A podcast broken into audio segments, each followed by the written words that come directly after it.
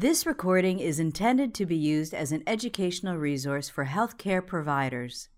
It is in no way a substitute for the independent decision making and judgment of a qualified healthcare professional.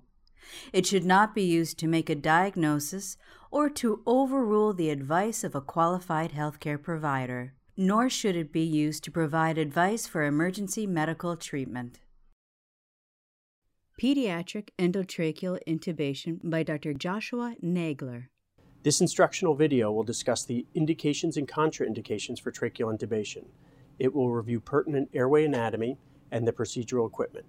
The steps required to successfully perform tracheal intubation, including appropriate aftercare, will be demonstrated. Additionally, potential complications and common pitfalls will be discussed. Use of a standard checklist is recommended to evaluate each patient for risks associated with tracheal intubation and generate appropriate plans to best minimize these risks. Tracheal intubation is an essential skill utilized to facilitate respiratory support in children with life threatening conditions as well as those who require airway protection, including patients undergoing general anesthesia. This video will not cover bag mask ventilation or predictors of difficult airways. In addition, the focus here is on the use of direct laryngoscopy, although there is increasing recognition of potential advantages to using video laryngoscopy for endotracheal intubation. Indications Tracheal intubation is indicated for any of the following failure of oxygenation or ventilation, inability to maintain or protect the airway, severe systemic conditions for which stabilization of the airway is beneficial, elective anesthesia, or completion of diagnostic or therapeutic procedures which cannot be performed without a controlled airway. Contraindications In an emergency, there are no absolute contraindications to intubation except if the patient has an advanced directive against advanced airway placement. Relative contraindications to intubation include an anticipated difficult airway with concerns for difficulty either with bag mask ventilation or of successful intubation. In these cases, use of available resources are encouraged, including consultation with an expert in airway management, activation of an airway emergency team if this exists in your institution, and preparation for advanced airway techniques. It is helpful to review a patient's airway history if it is available in the medical record, assessing for prior difficulties with bag mask ventilation or intubation, or if a rescue plan such as a supraglottic airway placement has been required.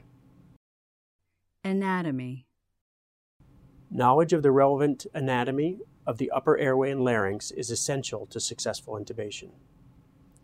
Key anatomical landmarks to note during intubation include the epiglottis, vallecula, arytenoids, also known as the posterior cartilages, aryepiglottic folds, vocal cords, glottic opening.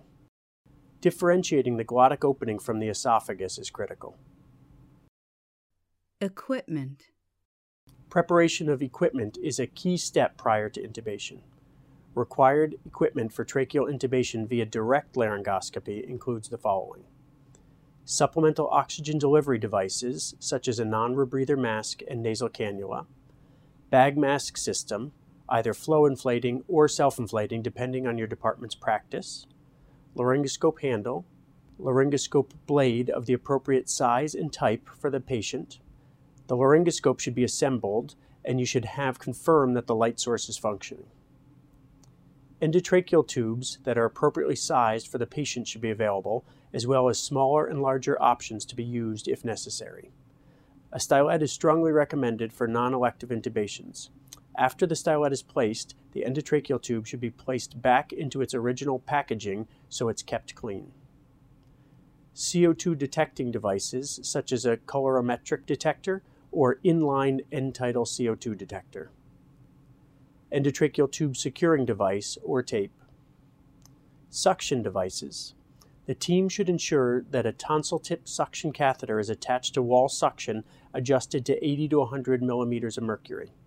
A flexible suction catheter small enough to pass into the nares and down the endotracheal tube should also be available. A stethoscope, Personal protective equipment, including gloves and other items, as per your department standard, should also be obtained prior to starting the procedure. and a rescue plan should include alternatives to direct laryngoscopy as well as a supraglottic airway. The suggested endotracheal tube size and laryngoscope blade can be determined by the patient's age. The predicted correct endotracheal tube size can be calculated using commonly accepted formulas or by using electronic or print references for resuscitation. Identifying and becoming familiar with a given approach to endotracheal tube selection in advance can help reduce the cognitive load during this high stakes clinical procedure. Ensuring the appropriate personnel are present for the procedure is critical. The intubation team members may include airway provider who performs the intubation procedure, team leader. It is ideal to identify a team leader separate from the airway provider. However, depending upon the situation, this may not always be feasible. Nursing staff, respiratory therapist. It is important to clarify the responsibilities of each provider present during the procedure, including who will be handing the endotracheal tube to the intubator, who will be securing the tube and providing positive pressure ventilation, and who will be observing the patient's vital signs during the procedure to alert the intubator of any significant changes. In cases of a known or anticipated difficult airway, an otolaryngologist or anesthesiologist with training in pediatric advanced airway techniques should be consulted whenever available. Prior to the procedure, review local protocols for calling emergency assistance in the event of an unanticipated difficult tracheal intubation. Procedural steps. The first step, when time allows, is to utilize a checklist to review intubation risks and the airway management plan. The next step is to choose the appropriate size and type of endotracheal tube. A stylet should be inserted appropriately so that it is not protruding from either the end of the tube or out the Murphy's eye. Next, the equipment should be rechecked to ensure that it is all readily available and in working order. The team should ensure that the patient has monitoring leads and a pulse oximeter in place. The blood pressure cuff should be placed on a different extremity than the pulse oximeter and set to cycle frequently. Check that the IV is patent and functioning. Waveform capnography can be used to monitor adequate bag mask ventilation and confirmation of tracheal intubation. The patient should be appropriately positioned utilizing proper bed height, head position, and a shoulder or head roll as indicated by patient age. For an obese patient, one or more pillows may be required to improve the laryngeal view. This positioning is called ramping. If the procedure is not being performed emergently, time should be taken to perform a procedural timeout using a checklist. During the timeout, the patient identity should be verified, the indication for the procedure should be reviewed, and an assessment for a potential difficult airway should be performed. Consent for intubation or anesthesia can also be verified. Pre oxygenation should be performed according to the area of practice and patient population. The use of a non rebreather mask or flow inflating bag for a minimum of two to three minutes is commonly used. In patients with inadequate oxygenation or ventilation, gentle positive pressure breaths using a bag and mask may be required. The use of apneic oxygenation with continued delivery of oxygen by nasal cannula may decrease the risk of hypoxemia during laryngoscopic attempts. There are varied recommendations for flow rates during apneic oxygenation in pediatric patients. The use of flush rate oxygen delivery, which is the maximum flow obtained by fully opening standard oxygen flow meters, is being recommended for pre oxygenation in adult patients. The safety of this approach, with rates that may exceed 40 liters per minute, has not been established in pediatric patients and is not currently recommended. Other pre procedure physiological optimization is also recommended. Positive airway pressure may reduce venous return and preload. In addition, medications used in rapid sequence intubation can result in sympatholysis, which also affects cardiovascular status. Be careful to ensure that the patient has had adequate fluid resuscitation and is hemodynamically supported to the extent feasible prior to intubation and positive airway pressure. With the exception of crash airways, the use of medications is recommended to decrease the risk of airway trauma from patient movement and agitation, and increase the likelihood of a successful intubation.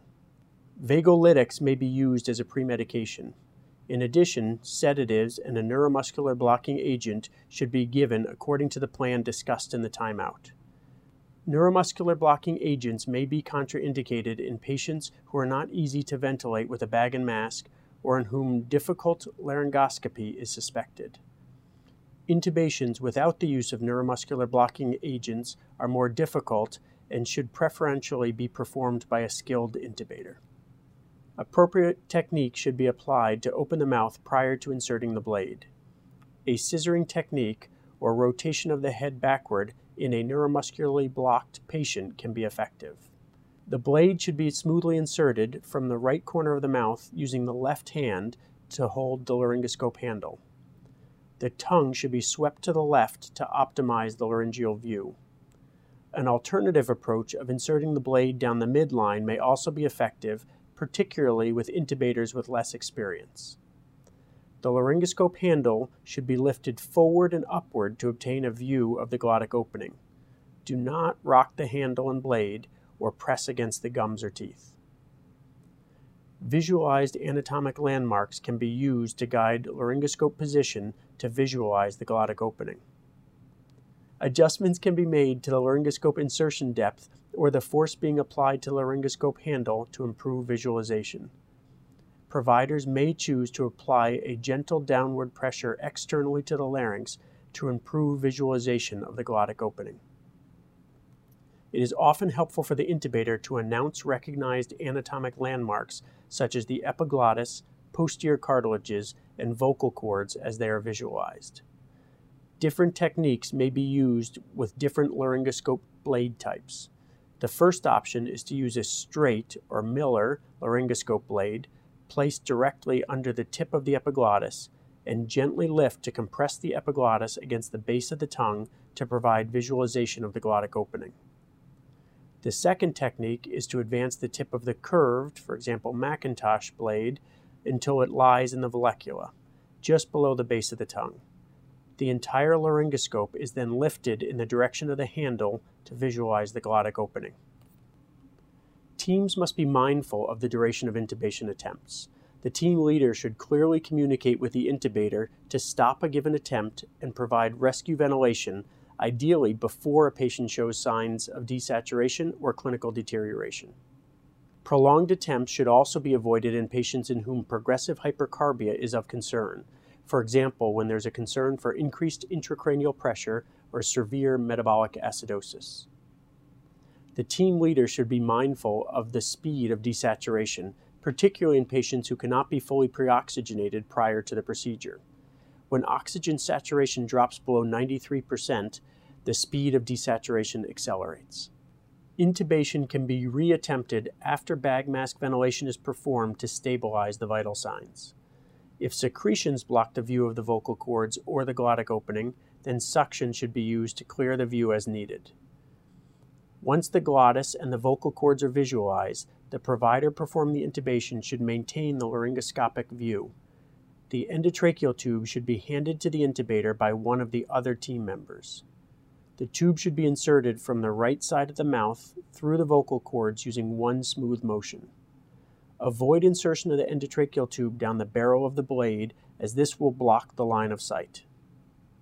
The tube should be advanced into the trachea to the appropriate depth. A general guideline for the depth insertion is three times the internal diameter of the endotracheal tube when an uncuffed endotracheal tube is used. A cuffed endotracheal tube should be advanced until the cuff passes just beyond the vocal cords and the cuff should be inflated. The laryngoscope is then removed carefully. The provider performing the intubation then uses his or her fingers to secure the endotracheal tube, commonly by holding it against the hard palate or upper teeth while maintaining a part of the hand on the child's cheek to prevent movement. If used, the stylet is removed from the endotracheal tube at this point. The depth of the endotracheal tube at the upper teeth or gum should be reconfirmed, and to confirm correct endotracheal tube position within the trachea, the team should use primary and secondary indicators, including equal breath sounds and chest rise, detection of CO2, either with color change when using a colorimetric CO2 detector or a detectable CO2 waveform when using capnography. Once proper endotracheal tube position has been confirmed, the endotracheal tube should be secured in position using a commercial endotracheal tube securing device or tape according to local practice. While the endotracheal tube is being secured, the provider who performed the intubation should continue to hold the endotracheal tube in place using their thumb and index finger. Potential complications. Potential complications encountered during tracheal intubation include hypoxemia, dysrhythmia, including bradycardia, hypotension or hypertension, bronchospasm, laryngospasm, trauma to the lips and mouth, laryngeal trauma, vocal cord injury, esophageal intubation, esophageal perforation, bronchial intubation, tracheal injury, including perforation, emesis with possible aspiration, cardiac arrest. A clearly defined intubation plan prior to the procedure should include strategies for optimizing attempts as well as responding to unanticipated difficulties. This preparation can be helpful in avoiding potential complications. During the procedure, providers should take care during insertion of the intubation equipment and avoid undue pressure on the fragile tissues of the airway. The endotracheal tube should not be advanced until the intubator can clearly visualize the glottis. The endotracheal tube should not be advanced if the vocal cords are closed. The intubator and team leader should clearly communicate when to cease an attempt to avoid desaturation and or dysrhythmia. Aftercare. Appropriate aftercare following tracheal intubation includes confirmation that the endotracheal tube is appropriately secured and obtaining a chest x-ray to assess for proper position. An appropriately placed endotracheal tube will be below the level of the clavicles and above the carina. Patients will require continued assisted ventilation either with hand bagging or placement on a ventilator depending on the clinical circumstances. Additional medications for analgesia and sedation need to be considered. Note that some of the medications used for induction, such as etomidate, may have a shorter duration of effect than the chosen neuromuscular blocking agent. In this case, additional sedatives should be administered soon after intubation. Common pitfalls. A number of common issues and pitfalls are encountered during tracheal intubation. Rocking back on the laryngoscope blade. To avoid this, the provider performing the intubation should concentrate on lifting and not rocking the laryngoscope to obtain a view of the glottic opening inability to visualize the glottic opening. To assist with laryngoscopic view, the provider should ensure proper positioning of the patient, adequate suctioning, and proper alignment of the provider's body and head in relation to the patient's larynx. Ensure that the patient's head is not rotated or tilted as the laryngoscope is maneuvered into position. The chest of the intubator should be aligned with the patient's head. The goal is to create a direct line of sight between the intubator's eyes and the patient's glottis. Inadequate glottic visualization may also occur because the laryngoscope has been inserted too deep. This is particularly true in young infants. Slowly withdrawing the blade under direct visualization can be used to identify key anatomic structures. External laryngeal manipulation can also improve partial visualization. Gentle pressure on the larynx can move anatomic structures into better view. Right mainstem intubation. Advancing the endotracheal tube too far into the trachea will result in a bronchial intubation. Consideration of the appropriate insertion depth during the intubation plan can be helpful. Tubes may be marked or taped ahead of time as a visual cue. During the procedure, the depth of insertion should be guided by the lines on the endotracheal tube or until the cuff is visualized to just past the vocal cords. Multiple attempts. Physiological and pharmacological optimization, as well as appropriate positioning prior to the procedure, can help minimize repeated attempts. In addition, the intubation skill level should be matched to the anticipated level of difficulty of the procedure. Multiple attempts by a single provider should be avoided. More experienced providers should make subsequent attempts. Calling for help early may be needed to bring appropriate personnel resources. Equipment issues. Choosing the correct size laryngoscope blade and endotracheal tube is important for intubation success. Using a systematic approach to selecting appropriate equipment can be helpful. Formulas, length based systems, or electronic or printed resources can be used to reduce the cognitive load during this critical procedure. Cuffed endotracheal tubes offer flexibility to adjust the fit of the tube as needed. Current guidelines suggest cuffed and uncuffed endotracheal tubes are equally safe and may offer advantages in select patients. We recommend routine use of cuffed endotracheal tubes provided attention is paid to correct endotracheal tube size and cuff inflation pressure.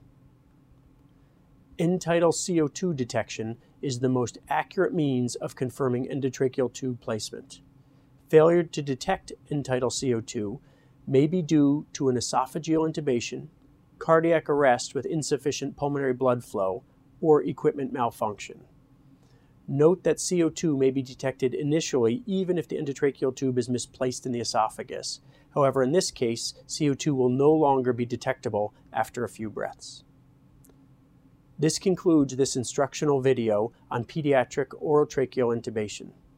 In this video, we reviewed the indications and contraindications for orotracheal intubation, we reviewed pertinent airway anatomy, detailed the equipment used, and demonstrated the steps required to successfully perform orotracheal intubation. Additionally, we examined appropriate aftercare, potential complications, and reviewed common pitfalls and strategies to address them. This video was developed in cooperation with the International Network for Simulation Based Pediatric Innovation, Research, and Education, or INSPIRE. Please help us improve the content by providing us with some feedback.